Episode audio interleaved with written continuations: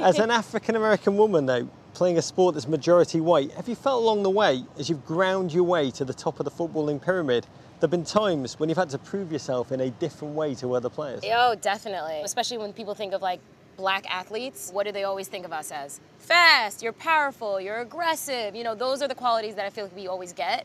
And I think for me, I'm always working on my game to be like, I'm more than just someone who's fast. I'm technical, I'm crafty. I'm always working on my game to be more composed.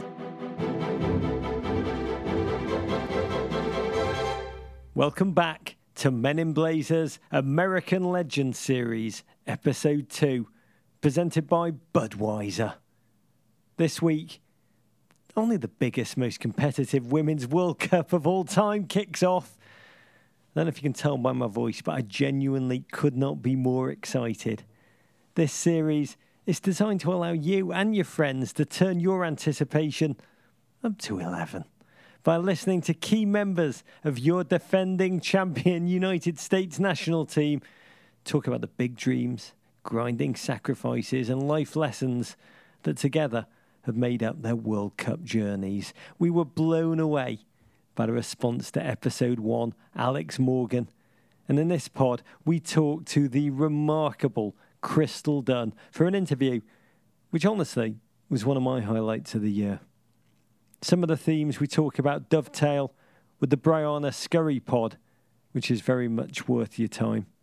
You can binge on the whole series and the video content that we cut at meninblazers.com. Quick plug for that. Bud fam, blood fam. Now to Crystal. It's a delight to sit here with a guest who's living proof that what doesn't kill you makes you stronger. Woo! Stand a little taller. All right, maybe not that. But makes you a fighter. Damn straight, Kelly Clarkson. What don't you know about life? My guest was a winner her whole career, a standout on every team she played, but a heartbreaking, heartbreaking for me, shot last minute omission from the 2015 World Cup squad didn't break her. It made her rebound harder, better, faster, stronger. She's been a college champion, an under 20 World Cup champion, a league champion, MVP, Golden Boot, and is now on the brink of the World Cup journey that she always dreamt of. From the North Carolina Courage and your US women's national team, the best Crystal since Palace. Oh, it's Crystal Dunn.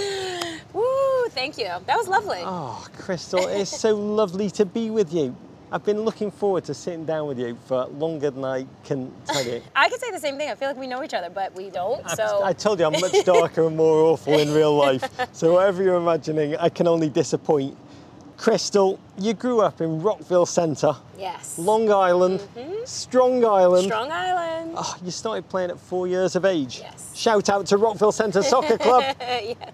You said about that time, my clothes were way too big for me. My shirt looked like I was wearing a dress. You couldn't even see my shorts. Despite that, you made it here. What kind of a player were you as a kid? I was the kind of player that just really didn't take anything seriously. My parents didn't force me into soccer. I feel like I saw kids playing down the street from me and I was like, this is awesome. That looks fun. Let me jump right in there. And that's kind of like my mentality even till this day. I like love it. I love what I do, and I don't try to take things way too seriously. You, you just know? plunge in. just Crystal get involved. all in. I'm- just get involved, you know. Anyone who watches you play knows you bring it. You're a force of nature. Mm. But how tall are you, Crystal? I, I'm a whopping 5'2". I'm actually 5'1 and 3 fourths, but listen, the men do it, so We I might as well up. just say 5'2", right? Yeah, I mean, you may be 5'2", but you play six foot two. I have to. Do you live a life of people telling you, "Whoa, you look so much taller on television"? I do get that a lot, actually. You know, a lot of people I meet are like, whoa, this is you in real life. And I'm like, well, sorry, this is what you get. Were you always the smallest player on your team, whatever team you were playing on, as you were coming through? when I was four years old, I probably was the same height as everyone else. And then five years old, six years old, the gap started getting bigger. But yeah, for a long time, I was always the shortest one. Did anyone ever tell you you were too small to be an elite athlete? Coaches, not to my face, but I think behind the scenes, I did hear kind of whispers of like, ah, she's short. Can she really make it? Can she really go to that next level? And I think it's nice that coaches didn't say it to my face directly, but I do think there was chatter behind my back. Was yeah. there a period of time when you doubted in your own heart that you were too small to be an elite athlete? Yeah, doubt, but I didn't question really, do I want to play this game anymore? It was more so, am I going to be able to compete? Am I going to get to the next level or is this just basically where I'm going to be at? I didn't try to stay in that mindset for too long. I think when I went to college, that's when I realized, all right, Anson Dorrance, you wanted me to be a part of this amazing legacy and thank you for taking a chance on me. And that's when I really stopped caring about height. I'm small. I might get bullied occasionally on the field, but ultimately it's about showing up that next day and coming back for more and getting better and honing in on my strengths. People tell me I'm too old to become an elite professional footballer, and I won't hear of it Uh, either. yeah, you know, just Just keep maybe you can it. do it. Just keep bringing it, Greg Berhalter. I'm ready. You learn to play to your strengths yes. with pace, with power, with mental tenacity. Mm. And when was it that you realised that you were not just good for Long Island or for New York State, but that you were good enough to aspire to a national level? when I was in high school trying to figure out where I wanted to go to college and then getting all the offers from the top teams is when I was like, whoa, I'm pretty okay. Stanford's, UNC's, the Dukes, the UVA's, they want me. That was when I realized coaches are going to see what they want in a player and some coaches may not see my value, but there's enough coaches out there that do see it. And how did that feel in that moment, the validation? felt amazing. You always want to be wanted. You don't want people telling you, hey, go sit down somewhere, you're not going to make it. You obviously gravitate to those that support you and want you on their team. You grew up in a predominantly white neighbourhood. Yes. You've said that it took you a while to realise as you came through the footballing levels. This is your quote. Wow, am I really the only black girl on all my teams? Am I really the only black girl in all of my classes? What did that feel like in that moment at the time? Eh, it was interesting because I feel like for a long period of time, I was like, this isn't weird or anything. This is just what it is. I was used to being the only black kid in class or the only black girl on the soccer team, you know, and I think that became the norm. And then I think I got older and realized, whoa, it's kind of weird in a sense. You know, why aren't there anymore? Why do I find myself literally being the only minority on a team? And what does it feel like in those moments? Is it lonely? Is it confusing? Is it infuriating? Yeah, I do think there was a period of time that I kind of had like an identity crisis in a sense where I did have a handful of black friends that I tried to explain. I play soccer, guys, so if you invite me to a party, I actually don't think I can make it because I have soccer training. And they were kind of like, what do you mean? You have practice, you have tournaments. So I almost had to explain this hobby that I love to do to people who didn't really understand it. And I felt myself kind of like, Torn. why am I explaining? That was a bit weird. But there have been comparatively few African American players on the US women's team. Not just mm-hmm. now, but through its entire history. Mm-hmm. What needs to be done practically? What can we do to make change, Crystal? soccer is interesting in the US versus other countries. You know, when I, I always have this conversation with some of my friends, the French national team, men and women, I'm like, it is incredible. There is so many black faces on the team, and I'm like, this is amazing. I think soccer in the US is coming that way. I also think the sport is new to a lot of African Americans. Like I said, when I was younger, explaining, hey, I have soccer practice to my other friends that were black, they were like, well, what is this sport you speak of? They were kind of playing basketball or football or around those kind of sports. And I think for me, it was just like getting that awareness out to them to help them realize soccer's a dope sport. Oh, I've got to get a mug that says that. Soccer's a dope sport. America. As an African American woman, though, playing a sport that's majority white, have you felt along the way, as you've ground your way to the top of the footballing pyramid, there have been times when you've had to prove yourself in a different way to other players? Oh, definitely. Especially when people think of like black athletes, what do they always think of us as? Fast, you're powerful, you're aggressive. You know, those are the qualities that I feel like we always get. And I think for me, I'm always working on my game to be like, I'm more than just someone who's fast. I'm technical, I'm crafty. That's why I get such a throw when I have to actually play in the midfield because to me, there's not a lot of black midfielders. I value N'Golo Kante and the Paul Pogba's because I'm like, you guys are literally doing exactly what I love to do. Showing that creative side and not just being strength and power and aggression, but the craftiness, the composure. I'm always working on my game to be more composed. And winning. And winning. Let's talk about the winning, yes. Two, wor- two World Cup winners. yes. Do you feel a different sense of mission as a player? Because your success can inspire others watching to look at you, to change their perception. You've said you want people to say, look, Crystal Dunn made it. Mm. I look like her. If she can make it, maybe I can make it too. Definitely. I had a young girl come up to me. I was on my flight back to London when I played at Chelsea, and she was connecting through London to go to Kenya. And she came up to me and said, Crystal, I'm so happy to meet you, and I just want you to know that I literally play soccer because of you. Like I feel so honored that someone like you is playing this sport because I look like you and I am motivated that much more to want to get out and continue playing. And I was like, whoa, tear, tear, tear. That's amazing. So Crystal, what message do you have for young girls of colour who watch you as one of the only African American players on the team? What words of advice do you have for them? You just need to be true to yourself. You have to wake up every day with a goal in mind. What do I want to do? What do I want to accomplish? And you shouldn't let anyone make you feel less valuable or make you feel like you can't achieve what you want just because of how you look, how you dress, who you are. And that's just a simple message. You have lived that message since you fell in love with soccer when you were three. All you did was win. I mean, you are, you're like the Ark of the Covenant. You remind me of N'Golo Kante. Every team you are on experiences glory. And then 2015, Yes. you'd been a US international for almost three years. Mm. And I hate to resuscitate bad memories. Yeah. But 55 days out from the World Cup, tournament so close you can almost smell it. Uh-huh. You found out you didn't make the US roster. That was a low point in my life, definitely. You were the um, final cut. Where were you when you took the call? I was with my parents, oh, little kid driving in the car with their parents. Yes, I felt like I was four years old again. My parents definitely were in the front seat. I got the call from Joe, and they could. Did you feel anxiety when that caller ID came Yeah, up? yeah. I knew it was coming that day too, and I just remember being like, okay, where am I going to be when this call happens? Oh, now I'm in a car, can't escape, can't jump out the car while it's moving, even though I felt like I probably wanted to. When you get that kind of call, you get right down to it, or is it like awkward small talk? I, I let it ring for a couple of seconds. I was like, ah, I got it, I got to answer. And then did you do chit chat? Small talk in the beginning, and then ultimately it was kind of like, small talk. let's get down to it. Crystal, what did she say exactly? She basically said, Crystal, we're not. We're not going to take you to the World Cup. I'm sure there was a good message at the end of that line right there, but I kind of blacked out on the phone, obviously, and I was like, ah, ah. She said I didn't make it. I don't even know what else she's saying, but. What words came out of your mouth? I said, uh, you know, I understand. I think I said like a good luck message there, like good luck to the team. Oh, and... you are such a better person oh, than I could ever what am be. I gonna like throw some curse words out? Were you expecting to go to Canada for the World Cup? I honestly was expecting. I don't think I was the player that I am now. I don't think I was 100% ready. I was a young player, and I think experience would have been great for me. The experience of being around a veteran team, and whether you use me or not, I feel like that's what I was hopeful for, is just that experience. Are you angry at the decision? Are you angry at yourself?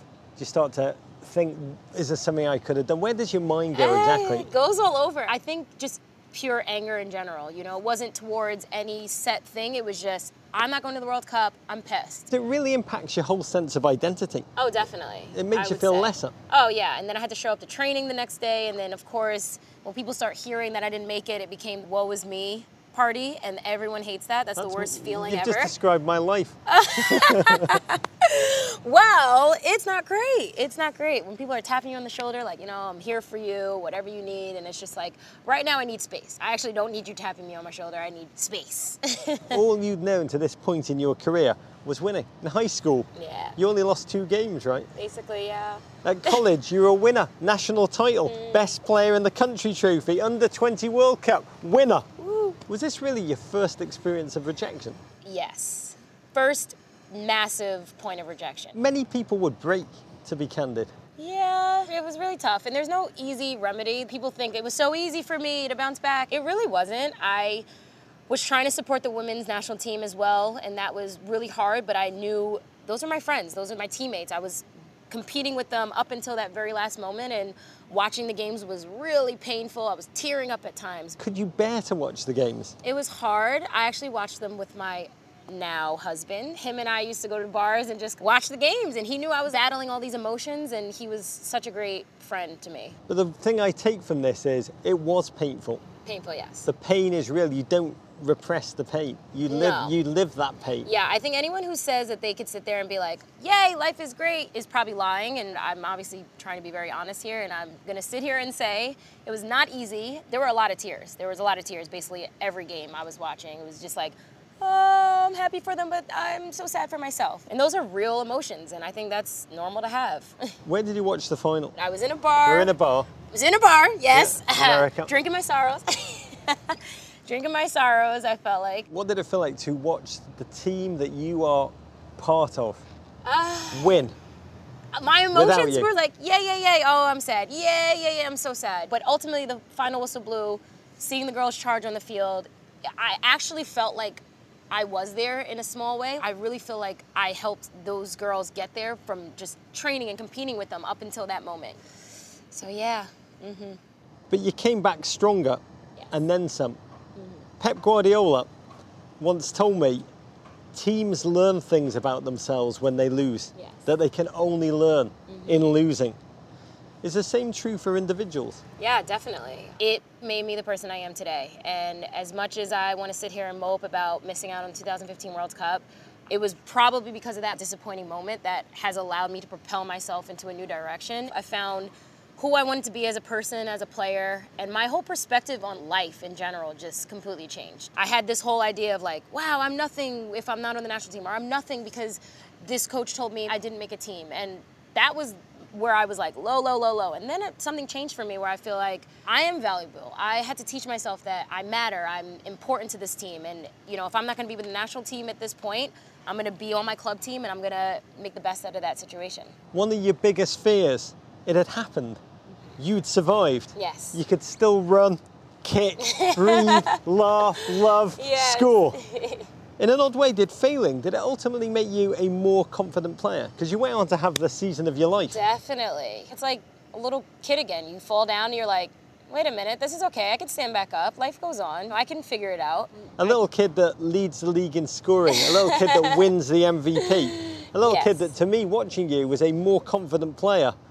In 2019 than you were in 2015. Yes, definitely. It was growing pains. You had to realize, okay, this is a tough moment, but you either go this route or you go the other route. And I chose the route of figuring it out and being at my best and continuously getting better. It's like the best sequel to Gwyneth Paltrow's Sliding Doors that I have ever watched.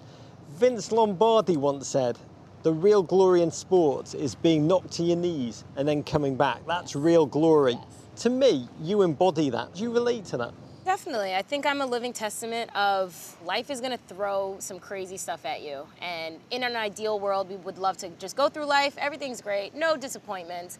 But ultimately, like, do you get better? Do you become a better person or player or professional in any way? I don't think so. And I think literally 2015 is what made me the person and player I am today. Your tenacity, Crystal, is not your only standout trait.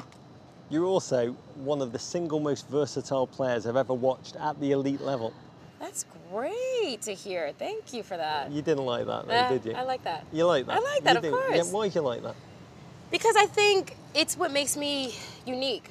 I have this amazing opportunity to see the field from so many different angles that no one really gets to experience. You know, I know what it's like to be a defender yelling at your center mids. I know what it's like to be a, a center mid yelling at your front line. I know what it's like to be a front runner yelling at people to get you the ball because you want to score and you want to assist. And I think Oh, a lot of a lot of people don't You're the don't most empathetic footballer in the world. I really am. I understand this, and I think whenever I'm placed in a new position, I am so aware of what people want and expect of me because I've been in that same role as them. And, Goalkeepers, you don't understand, though, you? Ah, no, I'd never want to be back there. That's ridiculous. They're But- crazy. But you have. You've played as a striker and excelled. You've Yeah. topped the league scoring charts. You've starred as a midfielder for your club.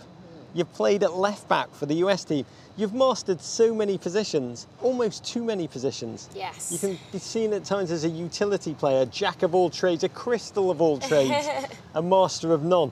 Is it a blessing or is it a curse? I'm so grateful for my career. Me being Miss Versatile has made me who I am, but a part of me wishes I could be like others and be very specialized in one particular position. Get really good at finishing, get really good at crossing, get really good at defending. But ultimately, that's not me. Half of my year, I'm actually playing in the midfield with North Carolina Courage, and then half of the year, I'm playing on the national team as an outside back. And there is that mental shift that I have to do every time I step into this environment, and then when I go back to my other environment, it's change back into midfield. We need you to be attacking, attacking, attacking. And then here it's like, we need you to be defending, defending. And I'm like, okay, give me a second. It's like compartmentalization. yes. You're like Bo Jackson. well, he was very successful, so Two sports star. Uh-huh. but well, how do you approach the conundrum? I mean, one, you've told me you need certainty. That's what you do need. You need to know what position you're going to be asked to play. yeah. But even knowing it doesn't necessarily change your mindset. You need reps. I think if anyone tells you how they've gotten really good at something, it's like, I'll go out and bring a ball bag and strike 100 balls. For me, I'm like, that's great. I, I can't really do that because the next day I might be playing a different position, which is not requiring me to work on that craft. And I think that's where my frustration lies, is when I feel like I'm a step behind people because I do need that recalibration moment. And then, secondly, your mindset just be the best Crystal Dunn you can be. Of course, that's all I can be. There's a classic English football chant that we all dream of a team of Jamie Carragher's. and Jamie Carragher, he told me that would actually be a terrible team because it would only score own goals. but, but dreaming of a team of Crystal Dunns, it's actually an amazing idea. I'd put my money on that. I would put my money on that, America. Watching you on the field, Crystal, you display an incredible joy for life. Where does it come from? Because we know, you know, life can be hard, Yes. ups and downs. How do you maintain the optimism? What is the secret? I try not to take things so serious at all times. I try to remember that I play a sport for a living, and that is a pretty cool thing. And as much as I want to be at my best, I want to be elite, I want to always dominate. It's like, okay, you're going to have a bad training here and there. And I'm not going to dwell on this one bad training. I'm going to dwell on the journey, the experience, who I get to spend all my time with. And that's what really gets me going every single day. Talking about joy. Imagine with me now. It's June the 11th, 2019. Yes. We're in Rennes. Rem, nice pronunciation. Your US team are about to play their first game at the World Cup.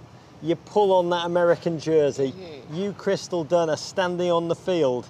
The Star Spangled Banner's playing. Mm-hmm. What do you feel inside?